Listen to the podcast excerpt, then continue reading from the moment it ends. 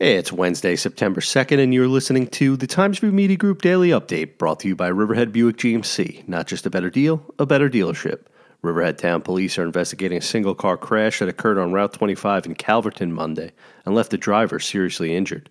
Police said they received a call shortly before 5 p.m. that a 2007 Honda Accord was found to have struck a tree on the north side of the road. There were no witnesses at the time of the investigation, police said. The driver, who police did not identify, was attended to by Riverhead Town volunteer ambulance members and then flown to Stony Brook University Hospital via police helicopter. The vehicle was impounded for a safety check and the investigation is ongoing, police said. Anyone who may have witnessed the collision is asked to call the Riverhead Police Department at 631 727 4500. In a split vote last Thursday, the Greenport Village Board opted to table a vote on amendments to the noise code, citing the need for more discussion. The proposed code would increase the fine structure for repeat noise violation offenders to $250 for the first, $1,000 for the second, and $2,500 for the third.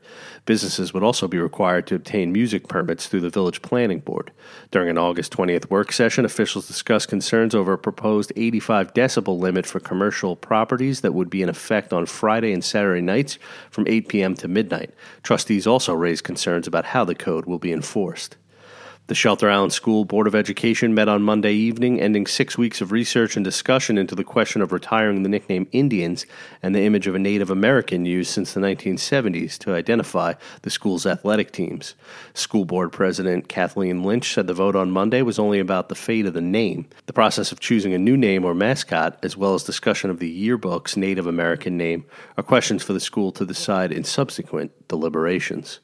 Residents, for the most part, voiced concerns about allowing additional solar energy farms in Calverton during a public hearing on a proposed 12 month moratorium on new projects before the Riverhead Town Board Tuesday. The moratorium was originally planned toward the beginning of this year, but was delayed several months by the onset of the coronavirus pandemic. There are currently five solar projects in town, all in Calverton.